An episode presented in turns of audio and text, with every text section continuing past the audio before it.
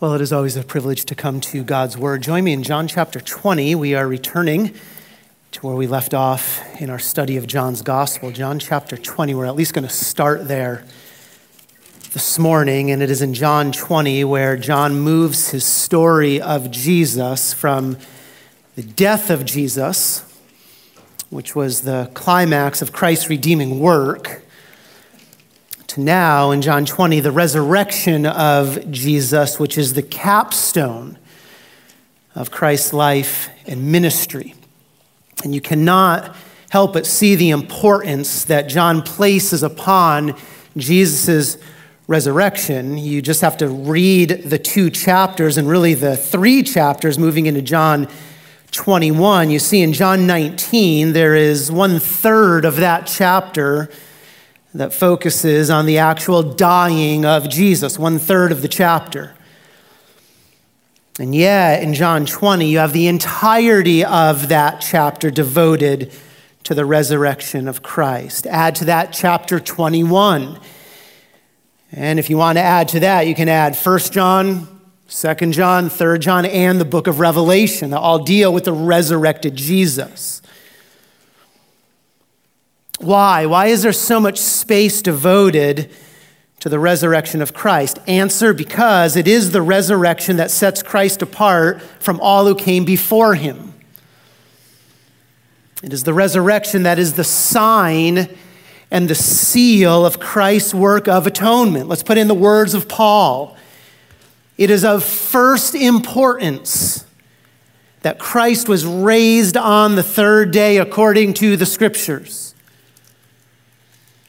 Or let's quote Romans ten, that salvation is only granted to those who confess with their mouth Jesus as Lord and believe in their heart that God raised him from the dead. The resurrection of Christ is the capstone of Jesus' redeeming work. This is the moment where death was shattered and Satan was defanged, and hope was secured for all who belong to Christ. This is why one theologian put it this way. This is, his name is Peter Lewis. The doctrine of the bodily resurrection of Jesus is not an option for Christians. It is not an appendix to the gospel. It lies at the core of Christianity. Without Without it, Christianity would have been stillborn, for living faith cannot survive a dead Savior. If Jesus was not raised from the dead, if his body lay moldering in Joseph's tomb and is now forgotten dust, then death is still victorious and final. There is no good news for the dying. If for a Savior we only have a ghost, then for a heaven, we shall only have a dream. So John, in John twenty and twenty-one, takes pains to record Christ's resurrection in great detail. And he offers a variety of witnesses and evidences, each confirming beyond a doubt that death could not hold Jesus. Look at John twenty, verse one. We see the rolled away stone confirming Jesus' resurrection. Verse one, while it was still dark, Mary Magdalene saw the stone already taken away from the tomb. Look at verses six and seven. We have the eyewitness testimony of Jesus' empty grave clothes lying where he once was. Verse six, Simon Peter entered the tomb and he saw the linen wrappings lying there and the face cloth which had been on his head not lying with the linen wrappings, but rolled up in a place by itself. The clothes of death are still there, but the living Christ is gone. Look at verse thirteen. We have angelic testimony of Jesus' resurrection. They ask Mary, "Why are you weeping? Why are you, why are you sad? Why are you mourning? This is not a time to despair. This is a time to rejoice." Look at verse fourteen. And Jesus makes his first resurrection appearance and then calls Mary by name. Verses nineteen through twenty-three, Jesus makes another appearance, this time to his apostles, without Thomas there, but to his apostles. They're in a locked room. He appears to them. Chapter twenty culminates a week later in verses twenty-four through twenty-nine with another visit to the apostles. Now Thomas is there. We read in verse twenty-eight, the doubting apostle making that grand confession of faith, my Lord and my God. That is to say this, death could not confine you, Jesus. I believe that you are indeed the self-sufficient one you claimed to be. You're the one who rules even the grave, my Lord and my God. And then chapter twenty-one, we see Jesus appearing again to his apostles. Remember the Old Testament, two or three witnesses confirm something to be true. This is now the third appearance to Christ's apostles. If John's gospel was a biography of anyone else, anyone other than Jesus, then his story ends with the last verse of chapter nineteen, when two of Jesus' followers, verse forty-two, laid Jesus in the tomb. I can remember reading a biography now about twenty-three years ago. It was a biography of Jonathan Edwards, and I read the first fifteen chapters. It was a sixteen-chapter book. First fifteen chapters in a week. And then I put it down, and I didn't read the last chapter until a week later. Why? Because you know what's going to happen. Edwards dies. It's how every biography ends, but not the biography John writes of Jesus. The usual ending is the casket is closed and the casket is lowered into the ground. That's how biographies end. But again, that is not how the story of Jesus ends. He lives. And the implications of this grand event are massive. They are massive for us. And so before we work our way through John twenty and twenty-one, looking at these eyewitnesses, these evidences of Jesus' resurrection, I want to ask a more fundamental question this morning. The question is this: why the resurrection? Why the resurrection? Why does Paul say if Christ has not been raised, if John twenty or twenty-one does not exist, then our preaching, Christ's gospel, that is in vain, and your faith is in vain. It's worthless. Why is that?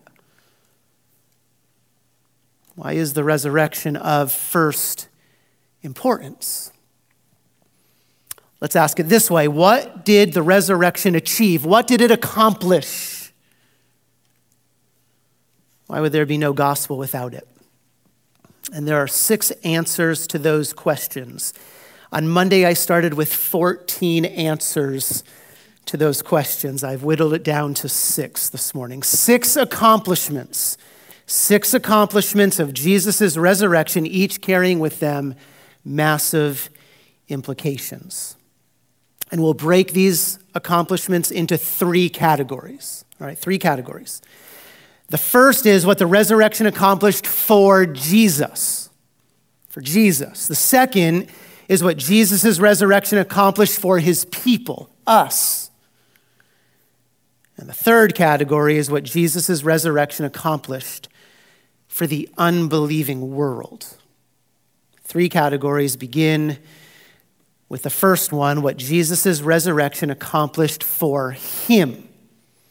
What it accomplished for him. And there are three accomplishments that fall into this category. Of course, there are more. We will look at three. The first is this. Accomplishment number one, Jesus' resurrection confirmed that he was the death conqueror the Old Testament promised. Jesus' resurrection confirmed that Jesus was the death conqueror the Old Testament promised. God's warning in Genesis two, verse seventeen, that is clear. that in the day that Adam would eat from the tree of the knowledge of good and evil, Adam and all of his descendants following him, that is us, that we would surely die. It's a warning that was proven to be true in Genesis five, where we read Adam lived and then he died. Seth lived and he died. Enosh died. Kenan died. Jared died. And on the on and on the list goes. It's the chronicle of death. It continues even today. The point of Genesis two, three, four, and then five is this: because of Adam's sin, no one escapes death. The wages of sin must be paid. And yet, the Old Testament is also clear. God is gracious. And he has promised not only a sin-paying substitute, but he has promised a death-defeating Savior. A Savior who would, according to Psalm sixteen, not be abandoned to Sheol. He would die, yes, but the grave would not hold him. The grave could not keep him. A death-defeating Savior who was a holy one, who God would not allow to undergo decay. See in graciousness God promising a suffering servant who would be pierced through for our transgressions. Yes, that's needed. And he'd be crushed for our iniquities. That's essential. That substitution. He must be treated as a sinner, and thus he must be cut off. It's a word that means to be hacked. He's hacked from the land of the living. This is a violent, premature death. But though dead, the promise is that this pierced, crushed substitute who died, he would see his offspring. He would live. He would live to see all those for whom he died. So much so that God promises at the end of Isaiah fifty-three that he would prolong his days. He would live to never die again. This is in grace. It is true, we needed a sacrifice for sin. We needed a substitute, but that was only part of what we needed. We also needed a conqueror of death, someone forsaken by God on behalf of others who would also live again. That's the gospel of Psalm twenty-two. That's the flow. Verse one, my God, my God, why have you forsaken me? But then comes verse twenty-two. That forsaken one will tell of God's name to his brethren. Though he dies, he lives. And he will be in the midst of the assembly and praise God. If Christ did not rise from the dead, if John's story of Jesus ends in chapter nineteen, then he is not the promised saving seed of Genesis three. He is not the Holy One of Psalm sixteen. He is not the forsaken substitute of Psalm twenty-two. He is not the suffering servant of Isaiah fifty-three. And he, in a word, he is not the death conqueror that we desperately needed, who God had graciously promised. But if Christ did rise again from the dead, if John twenty and John twenty-one are true, then all of those Old Testament passages and promises, they belong to him and him alone. And death now holds no sting for those who are united to that death conqueror. In the words of one theologian, again, Peter Lewis, the bodily resurrection of Jesus Christ from the dead altered everything. It meant the end of a long era during which death reigned over all, the reversal of a process which had been inescapable since the fall. It changes everything. What did the resurrection accomplish for Jesus? It confirmed that he is the death conqueror promised throughout the Old Testament. It leads into accomplishment number two. From the Old Testament, we move into the new now. Jesus' resurrection also proved that he is the Son of God he claimed to be. Jesus' resurrection proved that he is the Son of God he claimed to be. How? Because if Jesus is truly the Son of God, then every prediction he made about himself must come to pass. It must come to pass. And what was the most spectacular, let's put it on a human perspective, what was the most absurd prediction Jesus ever made? And that answer is easy. It was that he would rise again from the dead. No one does that. And it's a prediction that Jesus was not shy to make about himself. It starts very early in Jesus' ministry. We're one week into his ministry, John two. And Jesus warns the religious leaders, destroy this temple, and in three days I will raise it up. Verse twenty-one then adds, interpretation, he was speaking not of Herod's building. No, he was speaking of the temple of his body, his body.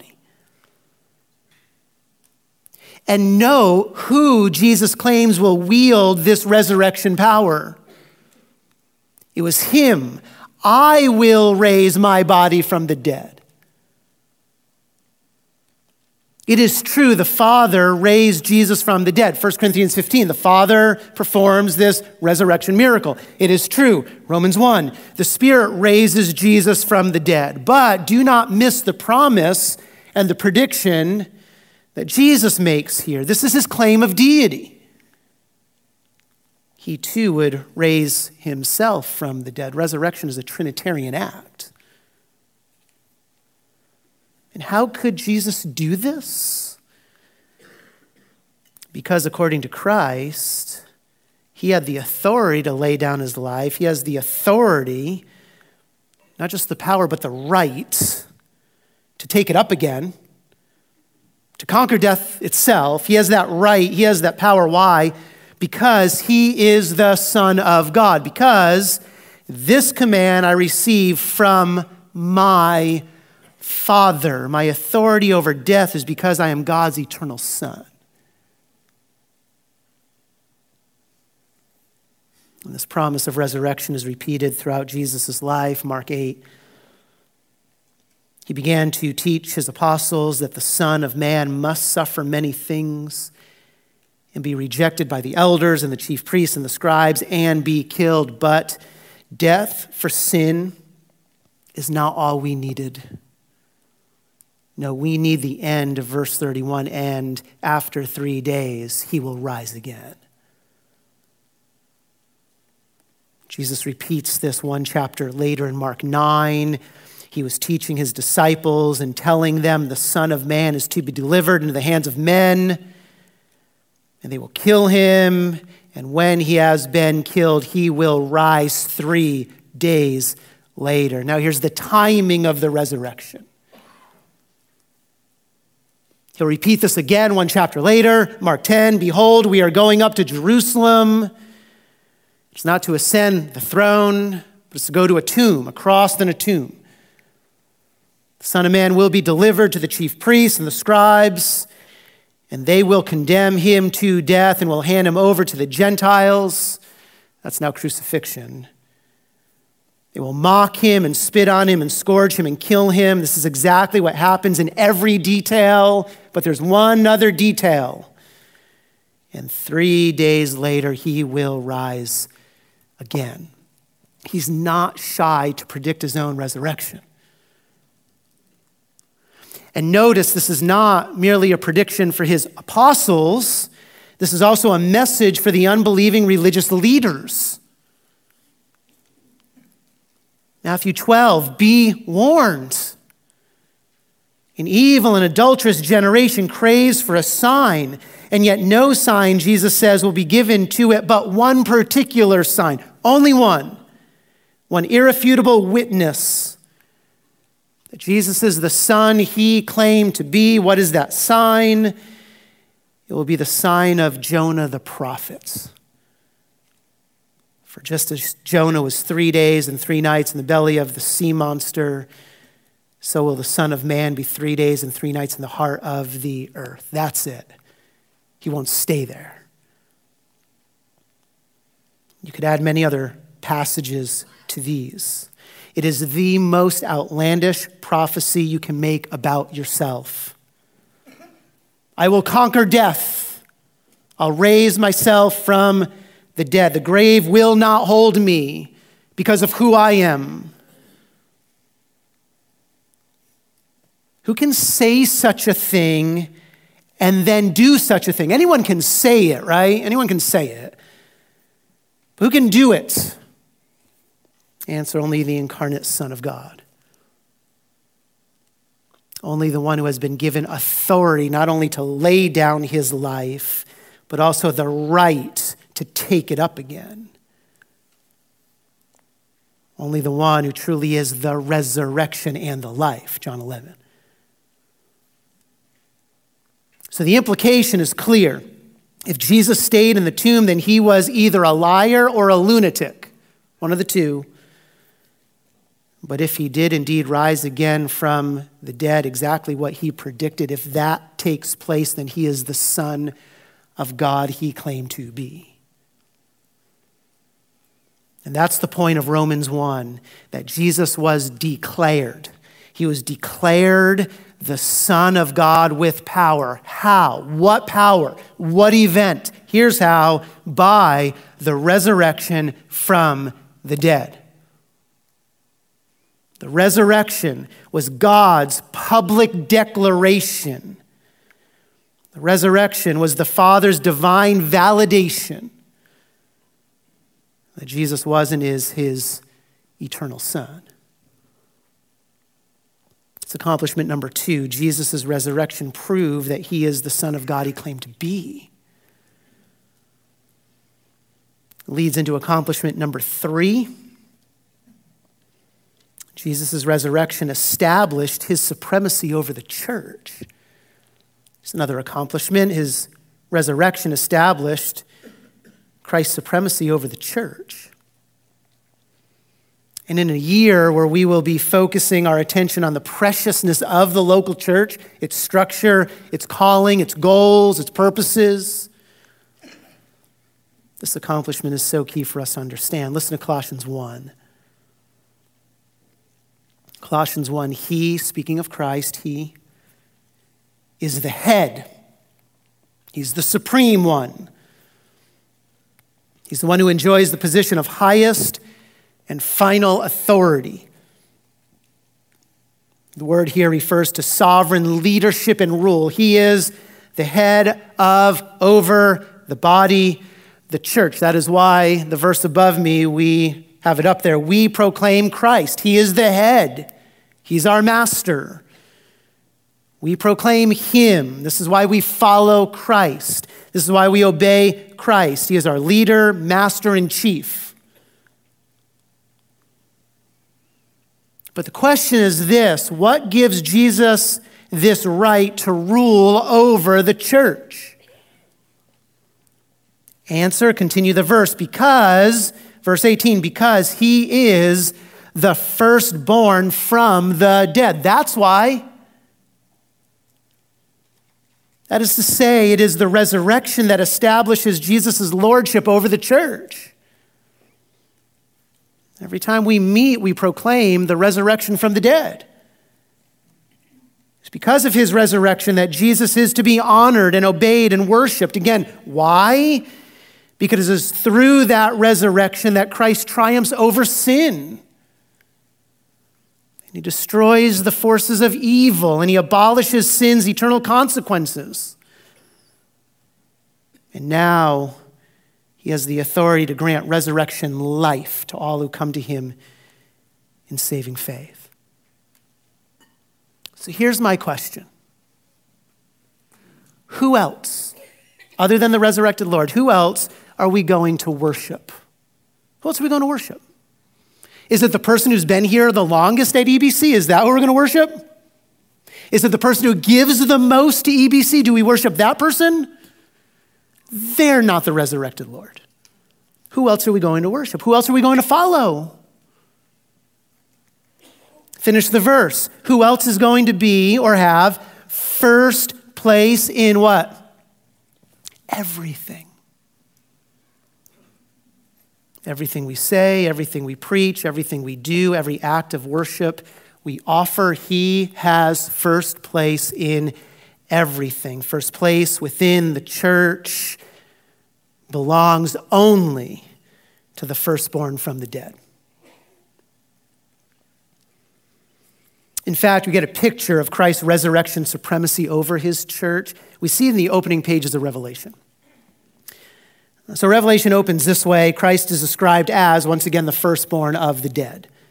Revelation one, the firstborn of the dead. We're told that he holds the keys of death and Hades, and he's the resurrected one. Well, what do we see the resurrected Lord doing in all of his glory? What is he doing? He's walking amongst his church, Revelation one. Revelation two, he then speaks to his church. He calls his church to repentance. He warns his church of disobedience. And he also promises the faithful church blessing.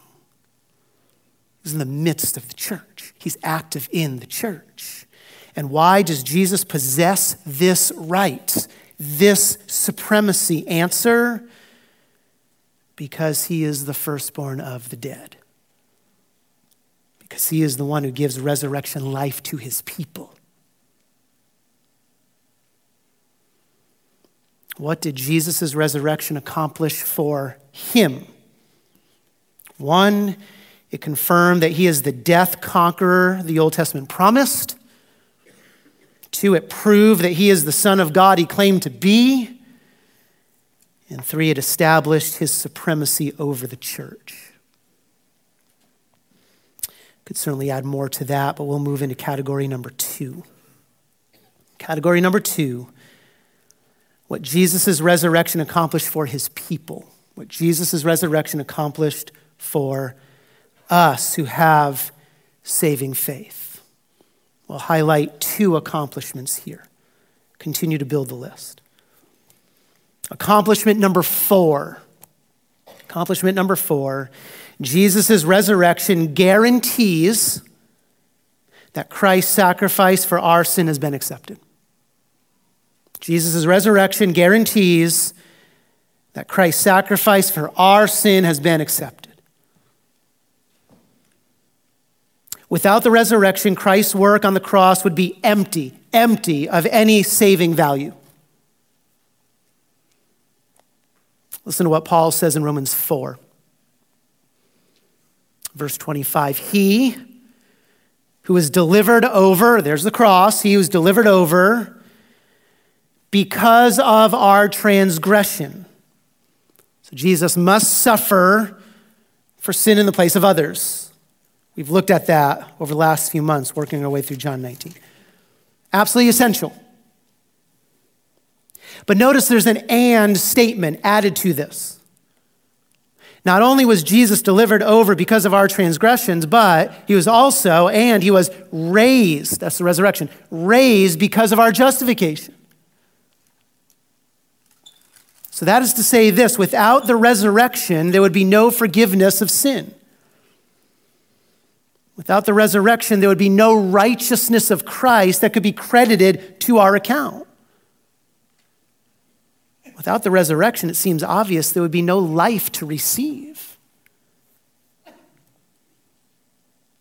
If the Father left the Son in the tomb, it would mean that his sacrifice had not been accepted in full.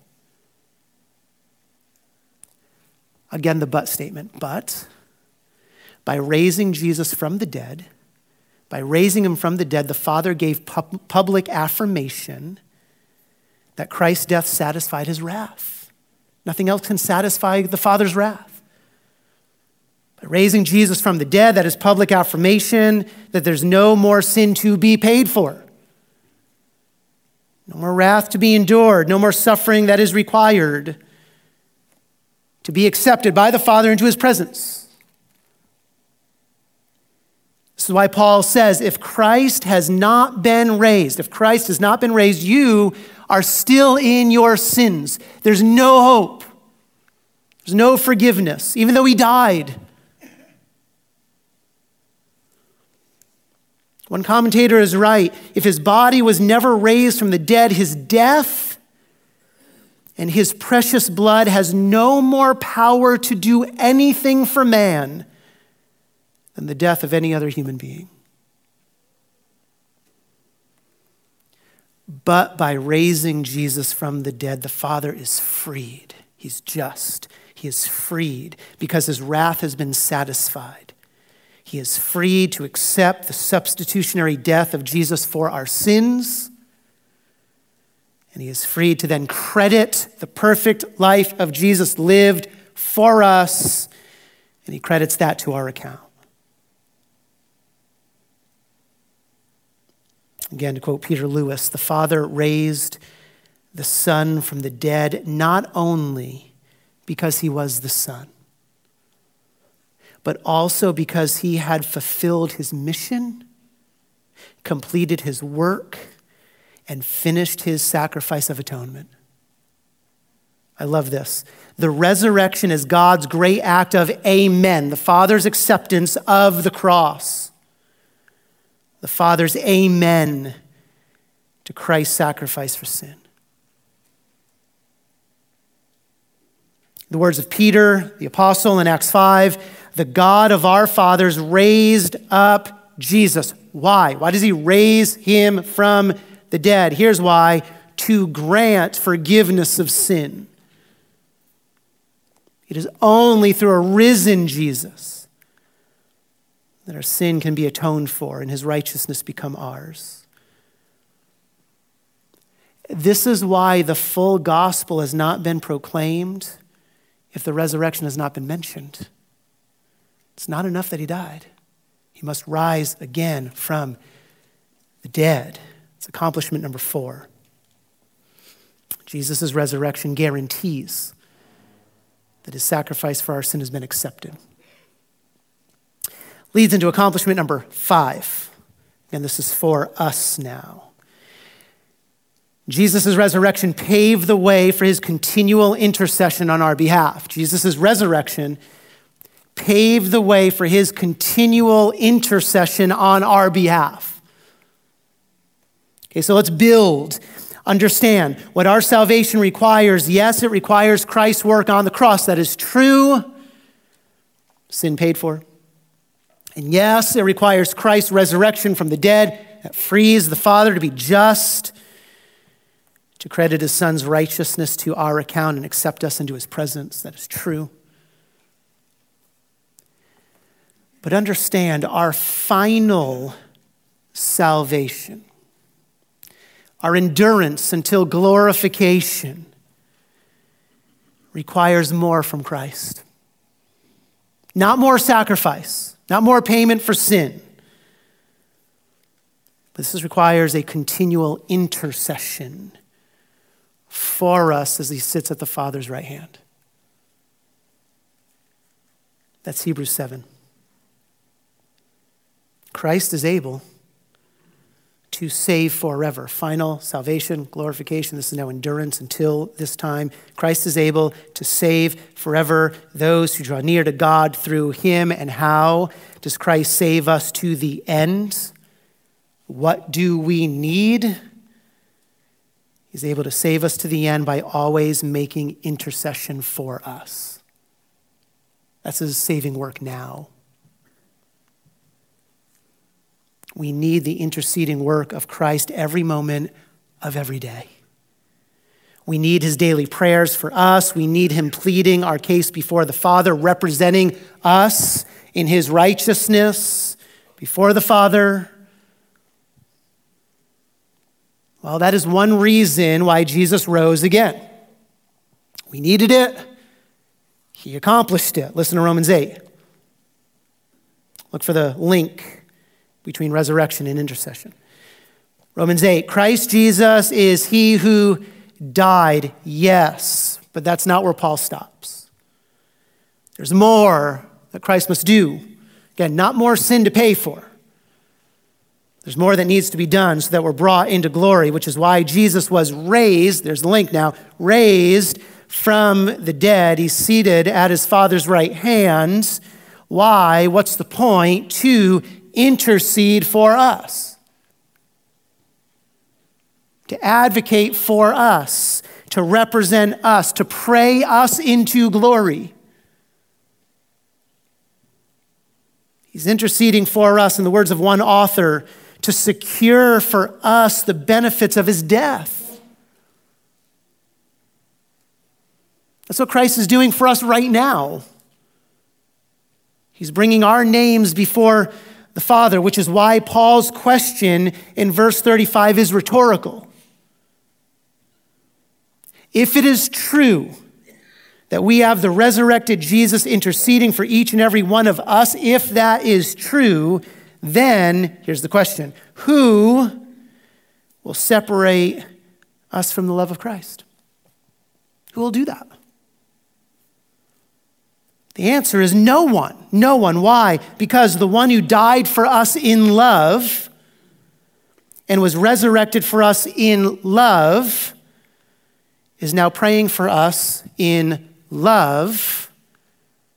He's praying for us to the Father who in love sent him to save us. And so the question is, who can separate us from the love of Christ? No one. No one.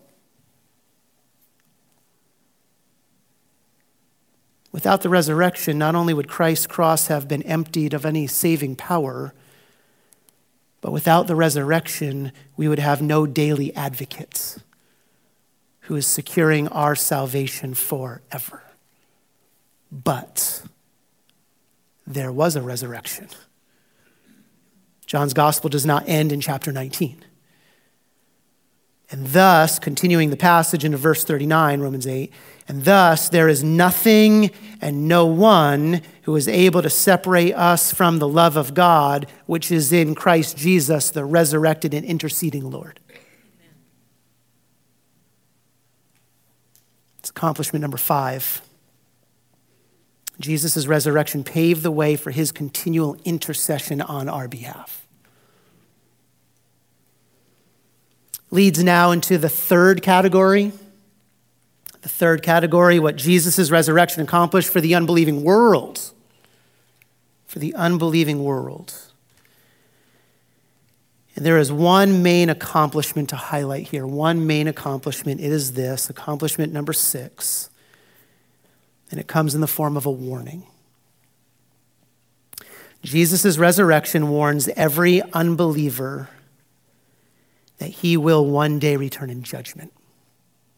Jesus' resurrection warns every unbeliever that he will one day return in judgment. This was Paul's message in Acts seventeen. seventeen thirty. God is now, Paul says, God is now declaring to men that all people everywhere. Sin is universal. The gospel call is universal. This is a gospel of grace, and the call is this, for sinners to repent, to turn to Christ in saving faith, to turn from their sin, to see the glory of God in the face of Jesus, to confess their own sinfulness, to turn from their idolatry against God. Why? Why is this being declared to all men? Answer, because God's patience with the unbeliever will not last forever. Because God's final wrath will one day fall.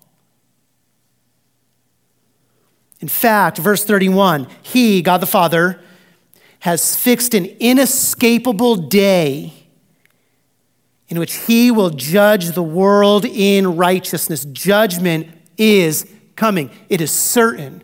Yes, there are mockers who say, who are you to talk about judgment? It's, we haven't ever seen it in the past, never seen it in our lifetime. Judgment is coming. And he will judge the world in righteousness. Watch now, through a man, that's Christ, through a man whom the Father has appointed as this final judge. Now here's the question. How do we know that this judgment will fall? How do we know that it is certain? How do we know that Jesus is this judge? Jesus. Finish the verse. Because the Father has furnished proof, evidence, a resounding witness. He's furnished proof to all men by raising him, the judge, by raising the judge, that is Christ, by raising him from the dead. We read it earlier to start our service, Acts ten, God raised Christ up on the third day, the one who has been appointed by God as judge of the living and the dead. Let's put this in the words of Second Thessalonians chapter one. There's a coming day, there's a coming day when the Lord Jesus, the resurrected Lord Jesus, will be revealed from heaven with his mighty angels in flaming fire in judgment. And he will deal out retribution to those who do not know God and to those who do not obey the gospel of our Lord Jesus. These will pay the penalty of eternal destruction away from the presence of the Lord and from the glory of his power. For the believer, for the believer, the resurrection of Jesus is glorious, and it is filled with joy and blessing and hope and privilege. But for the unbeliever, it is frightening. It confirms that there is coming wrath and final judgment, and Christ is that coming judge. And so I must ask you, which of these last two categories do you find yourself in? Do you belong to the resurrected Jesus? Have you come to him through faith alone? Is that you? If it is, rejoice in his resurrection. Rejoice in it. Know that his payment for your sin has been accepted. Know that he's praying for you right now at his Father's right hand. Rejoice in that. But if that is not you, if you have never come to the resurrected Jesus in saving faith, turning from your sin, repenting of sin, then heed the warning of his coming judgment. And believe in your heart, at the core of your being, believe that God raised him from the dead. Believe Christ to be the conqueror of death you needed and the eternal Son he claimed to be, and the Lord who holds the place of supremacy in your life. Believe that. And then rest on his sacrifice alone to pay for your sin and his intercession to the Father for you. Rest on that alone. Looking forward to the day when his resurrection becomes your resurrection. And you will finally see your Savior face to face. It's a two-edged sword. For the believer, there is joy. For the unbeliever, there is warning. Father, you have given us irrefutable proof that our Savior lives. And because of that, we have great hope. Eternal hope. And yet, Lord, when the Father raises Christ from the dead, that is a warning to every unbeliever. Perhaps there are unbelievers here now. Holy Spirit, grant them eyes to see glory in the face of Christ. Give them a heart to repent and turn from their sin. confess the glory of Jesus, to rest on his work alone for their salvation from sin. Do that supernatural work now. Pray all this in Christ's name. Amen.